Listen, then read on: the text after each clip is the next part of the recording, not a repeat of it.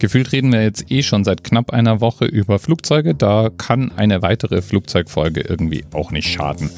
Heute kurz über das Thema Flüge kompensieren und bei der Gelegenheit den A380.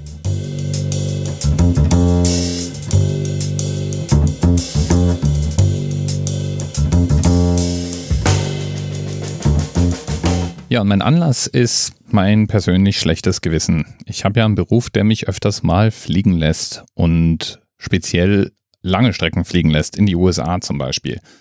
Mindestens dreimal im Jahr, meistens sogar viermal bin ich in den USA. Was immer bedeutet, ich steige in ein sehr großes Flugzeug und verbringe mit vielen anderen hundert Passagieren eine Menge Stunden in der Luft. Währenddessen wird das Kerosin in Bewegungsenergie umgewandelt und leider dabei auch in CO2. Jetzt könnte man natürlich sagen, warum gibt die moderne Arbeitswelt nicht her, dass man irgendwie mehr daheim bleibt? Und dann muss ich antworten, das mache ich tatsächlich. Ich bin früher viel, viel mehr geflogen. Aber es ist halt schwierig, daheim zu bleiben, wenn dein Job darin besteht, Veranstaltungen zu koorganisieren, hin und wieder mal Vorträge zu geben, dich mit Leuten zu treffen, die genau zu dem Zweck an einem Ort zusammenkommen. Also persönlich dabei zu sein, wenn irgendwas passiert. Zum Glück gibt es da einen Prozess, mit dem man das schlechte Gewissen ein bisschen kompensieren kann. Und zwar die Möglichkeit, CO2-Emissionen zu kompensieren weil jedes Stückchen CO2, was in der Atmosphäre landet, lässt sich ja theoretisch auch wieder einfangen, zum Beispiel indem man das entsprechende Gewicht in Bäumen pflanzt. Bäume binden beim Wachstum CO2. Und es gibt inzwischen Dienstleister, die genau diese Aufgabe übernehmen. Das heißt, wenn ich weiß, wie viel CO2 meine Aktivitäten produzieren, kann ich die praktisch dafür bezahlen, das Äquivalent wieder einzufangen.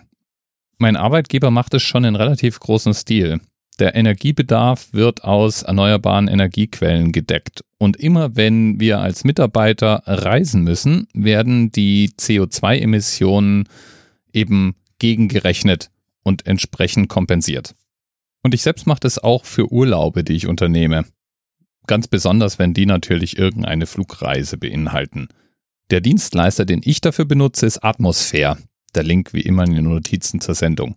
Und da gab es eine Frage, die sich mir da immer gestellt hat. Atmosphäre bietet einen CO2-Rechner an. Das heißt, man kann dort eingeben, welche Art von Aktivität man kompensieren möchte. Und Atmosphäre gibt einem eine grobe Schätzung, wie viel Kilogramm CO2 man denn produziert hat und einen Betrag, den man dann löhnen kann, um sich sozusagen freizukaufen.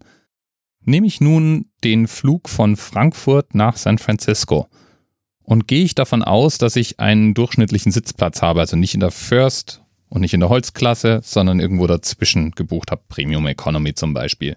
Und sitze ich außerdem in einem A380, also eine Maschine, die gerade auch für die Strecke durchaus öfters von der Lufthansa verwendet wird, dann ergeben sich laut Atmosphäre ungefähr pro Flug, also einmal hin und einmal zurück, knapp zweieinhalbtausend Kilogramm CO2-Emissionen.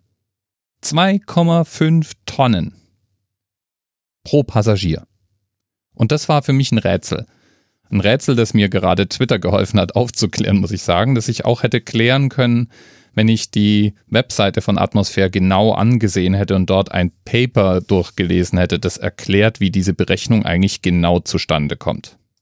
Das Rätsel ging nämlich so. So ein Airbus A380 kann bis zu 310.000 Liter Kerosin tanken und hat ein Abhebegewicht von irgendwas zwischen 500 und 600 Tonnen. Je nachdem, wie der Airbus bestuhlt ist, sitzen da zwischen 500 und 800 Passagiere drin. Nehmen wir mal an 500, weil das ist ungefähr die Lufthansa-Bestuhlung. Die nehmen, glaube ich, momentan 510 Passagiere mit. Würde also jeder dieser Passagiere 2,5 Tonnen CO2 produzieren, wäre das im Ergebnis 1275 Tonnen, also über doppelt so viel, als der Airbus Abhebegewicht hat.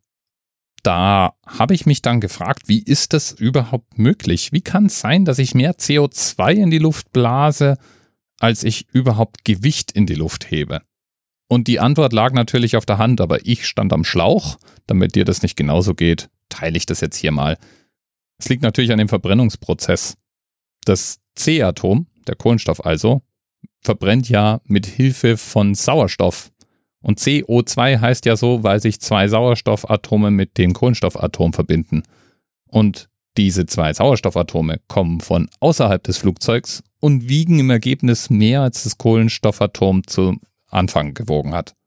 Und dadurch kommt dann eben auch dieser Gewichtszuwachs zustande. Enorm. Übrigens transportiert der A380 nicht nur das Äquivalent eines kleinen bayerischen Dorfes, sondern enthält auch 530 Kilometer Kabel und hat im Ober- und Hauptdeck 550 Quadratmeter Fläche, was in etwa so viel sind wie 10 Squashplätze. Vollgetankt wiegt ein A380 so viel wie 485 VW Golf, allerdings bringt er das auf 20 Reifen, während die Autos insgesamt 1940 Räder haben. Dafür kriegt man die 485 Golf für knapp 10 Millionen, während man für so einen A380 225 Millionen Euro hinlegen muss. Oder legen musste, denn er wurde ja jetzt eingestellt. Egal wie, ist jedenfalls eine krasse Maschine, so ein A380 und produziert dabei leider mehr Gewicht an CO2 und zwar ein Vielfaches, als es selbst auf die Waage und in die Luft bringt. Und irgendwie habe ich ja den Verdacht, dass wenn jeder Passagier tatsächlich seine Flüge kompensieren würde, diese Agenturen, die das anbieten, nicht mehr nachkämen. Und allein schon deswegen, und allein schon deswegen ist natürlich irgendwie kompensieren ein ziemlich fauler Kompromiss am besten gar nicht fliegen. Das ist die logische Konsequenz daraus. Ich selbst bin früher manchmal bis zu 30 Mal im Jahr geflogen und komme jetzt auf circa fünf bis sechs Flüge im Jahr, denn ich habe alles, was innerdeutsch oder größtenteils innereuropäisch an Reisestrecken anfällt, auf den Zug verlagert. Auto habe ich keins. Ich befinde mich also auf dem richtigen Weg, wenn ich auch noch nicht da bin. Ansonsten stellt sich noch die Frage nach dem Themenanker der heutigen Sendung und ich könnte jetzt die maximale Anzahl Sitzplätze im A380 rauskramen, aber die ist 853 und nicht 845. Ich würde sagen, close enough. Und zwar, weil ich es kann und nicht warten will. Bis bald. TMRS 10, 9, 8. The experience of 47 individual medical officers. Was hier über die Geheimzahl der Illuminaten steht. Und die 23. Und die 5. Wieso die 5? Die 5 ist die Quersumme von der 23.